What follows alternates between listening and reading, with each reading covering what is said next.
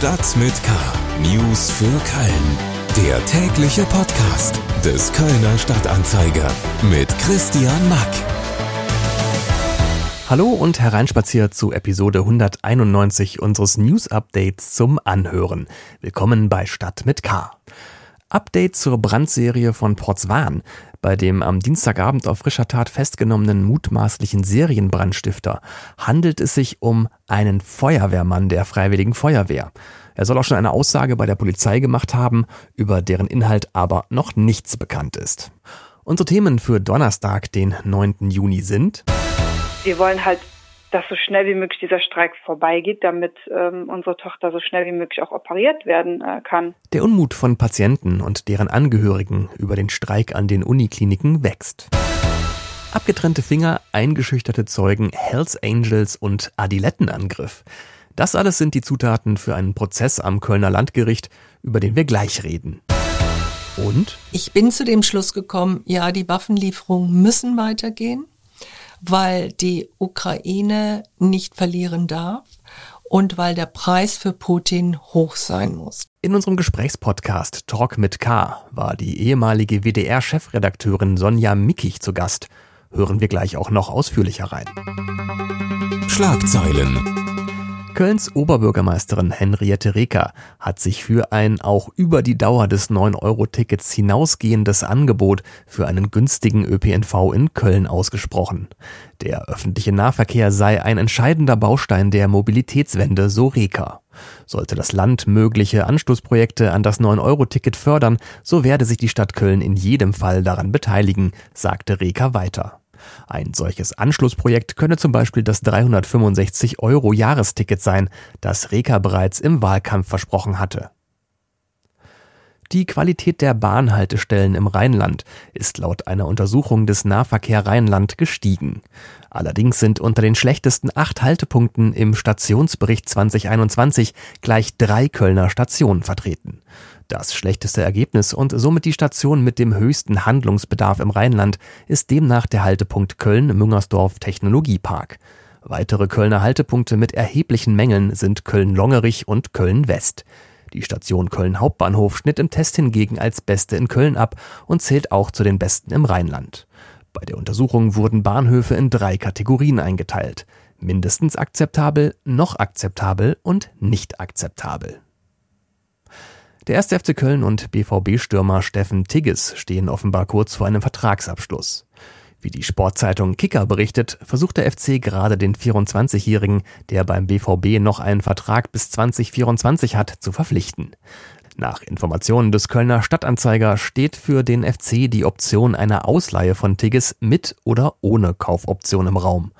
Tigges könnte zukünftig als Ergänzung zu Top-Torjäger Anthony Modest auflaufen. Mehr Nachrichten finden Sie auf ksta.de und in der KSTA Nachrichten-App.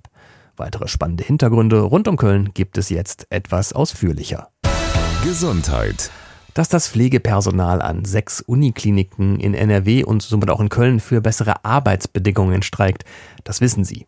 Darüber haben wir hier immer wieder mal berichtet. Dass an der Kölner Uniklinik wegen des Streiks alle Operationen, die nicht überlebenswichtig sind, verschoben werden müssen, das wissen Sie prinzipiell auch. Das war ja gestern hier Thema.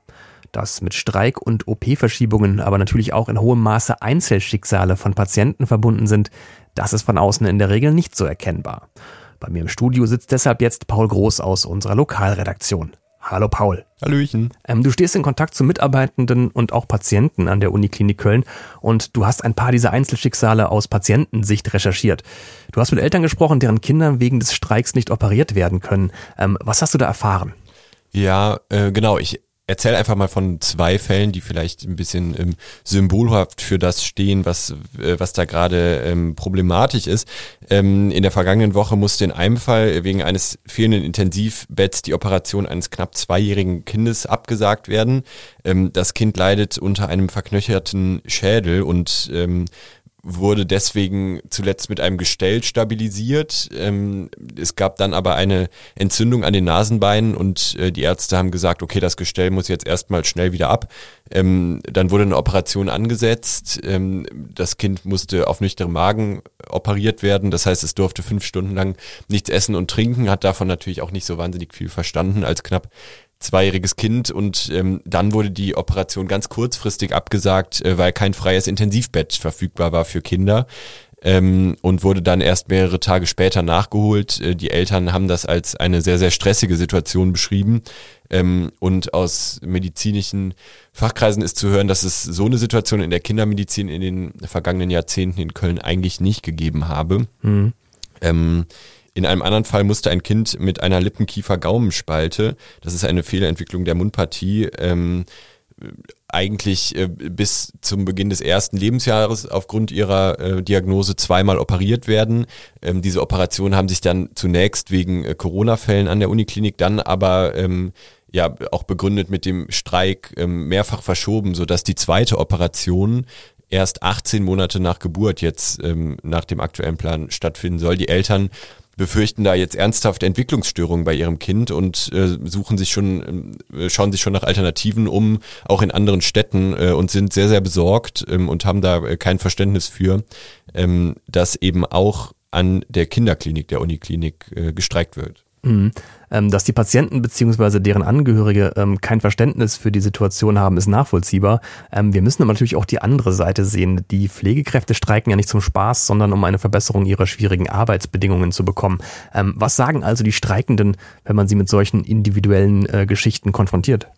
Ja, die zeigen in der Regel äh, durchaus Verständnis und ähm, ich habe da gestern mit dem Kölner Intensivpfleger und Gewerkschaftler äh, Dominik Stark zugesprochen, der auch an den Verhandlungen äh, für den Bereich Kindernotaufnahme beteiligt ist äh, und der zeigt Verständnis für den Unmut der Eltern und ähm, hat mir gesagt, das Letzte, was wir wollen, ist, dass jemand zu Schaden kommt. Er sieht die Versäumnisse ganz klar auf Seiten der Arbeitgeber ähm, und betont, dass äh, im Zeitraum des hunderttägigen Ultimatums dass die Fliegenden ähm, bis zum 1. Mai gestellt haben, längst ein Angebot hätte unterbreitet werden können, dann wäre dieser Streik gar nicht nötig gewesen. Ähm, und zudem hätte man auch einen Notdienst vereinbart, in dem jetzt sichergestellt ist, dass die Versorgung aufrechterhalten bleibt und welche Operation jetzt verschoben werden kann und welche nicht, sei auch gar nicht die, äh, die Aufgabe der Pflegenden, äh, das jetzt zu entscheiden, sondern eben äh, die des der behandelnden Ärzte und ähm, da könne er jetzt sozusagen diese Einzelfälle gar nicht bewerten. Ähm, und die Perspektive der Pflege ist, ähm, der Notdienst ist sichergestellt ähm, und natürlich das eigentliche Problem äh, sei die grundsätzliche Struktur, in der eben langfristig eine ausreichende Versorgung gar nicht mehr möglich ist und äh, man streikt jetzt, damit es den Patienten am Ende auch wieder besser geht. Ähm, kannst du zum Schluss vielleicht noch einen kurzen Ausblick geben?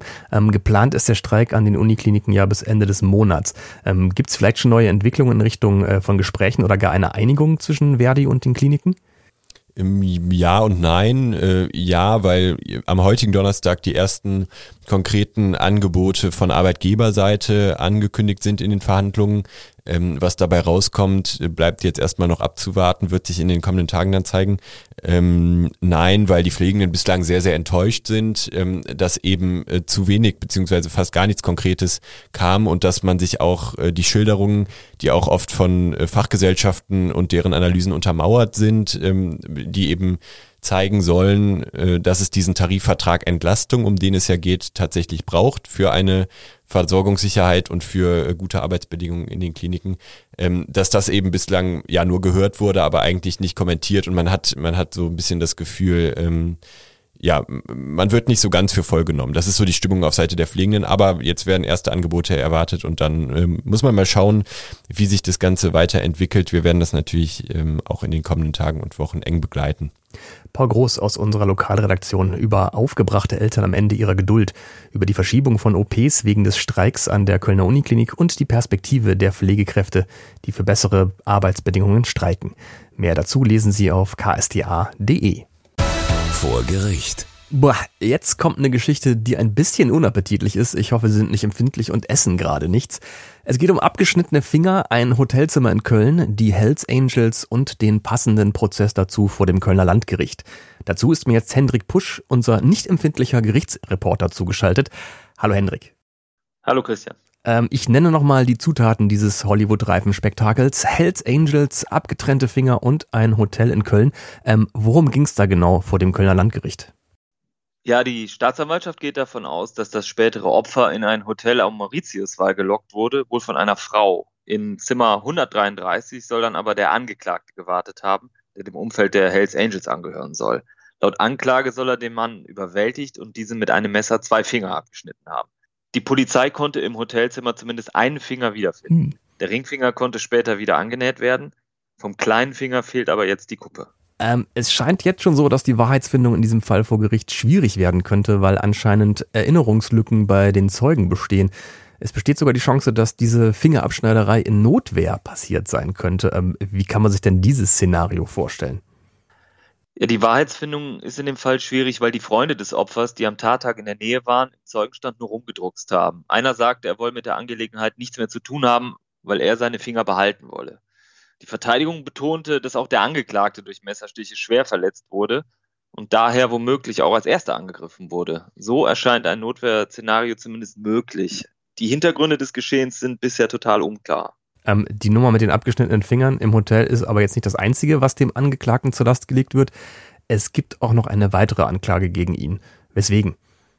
Ja, er soll noch eine Frau am Escher See attackiert, sie in den dortigen Sand gedrückt und ihr mit seinen Adiletten, wie es auch der Staatsanwalt betont hat, gegen den Kopf getreten haben. Später soll er ihr noch gedroht haben, und zwar mit den Worten, ich hau dir alle Zähne raus. Immer wieder faszinierend, mit was für Fällen sich Kölner Gerichte beschäftigen müssen. Unser Gerichtsreporter Hendrik Pusch mit Infos zu einem Prozess vor dem Kölner Landgericht um abgeschnittene Finger, die Hells Angels, Adiletten und eingeschüchterte Zeugen.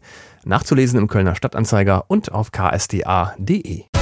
Reingehört in unserem Gesprächspodcast Talk mit K hatte meine Kollegin Anne Burgmar mit der ehemaligen Moderatorin des Politmagazins Monitor und der ehemaligen WDR-Chefredakteurin Sonja Mickig einen sehr interessanten und beredeten Gast hinter Mikrofon.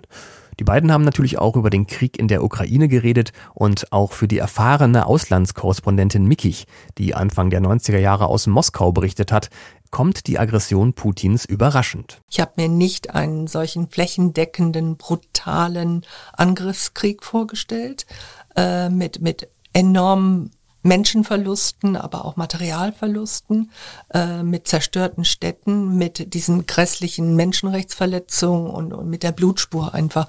So habe ich, ich habe mir den Verlauf anders vorgestellt. Und ähm, was ich auch nicht wusste, dass die Ukrainer so stark inzwischen eine eigenständige Identität entwickelt hatten. Sonja Mickig hatte mit ihrer Autobiografie mit dem Namen Aufs Ganze die Geschichte einer Tochter aus scheckigem Haus aber auch ein Buch zu promoten. Und zum Thema Gendern hatte sie auch was zu sagen, nämlich, dass ihr das als über 70-Jährige auch noch nicht so ganz leicht von der Hand geht. Ich habe in dem Buch sanft in dem Sinn gegendert, dass ich versucht habe, wenn es um Aufzählungen ging, habe ich ganz gerne Reporterinnen und Journalisten, damit damit klar wird, ich meine schrecklich viele Menschen auf mhm. der Welt, ähm, aber ich habe ansonsten nichts mit Sternchen und mit diesen Künstlichkeiten zu tun. Ich kann auch nicht Journalist innen gut aussprechen. Mhm. Ja, äh, dieses, dieses kleine so innehalten. Mhm. Ich finde es aber völlig in Ordnung, wenn andere das gut finden, das gut können und irgendwann werden es wahrscheinlich alle machen und man wird dann, dann bei mir merken, aha, die ist schon 100 Jahre alt, aber das ist ja auch in Ordnung. Ne? Das ganze Gespräch mit Ex-WDR-Chefredakteurin Sonja Mickig hören Sie als aktuelle Folge unseres Gesprächspodcasts Talk mit K überall da, wo es Podcasts gibt. Und damit ist diese Episode von Stadt mit K auch schon wieder rum. Danke, dass Sie reingehört haben. Mein Name ist Christian Mack, machen Sie es gut und bis bald. Stadt mit K. News für Köln. Der tägliche Podcast.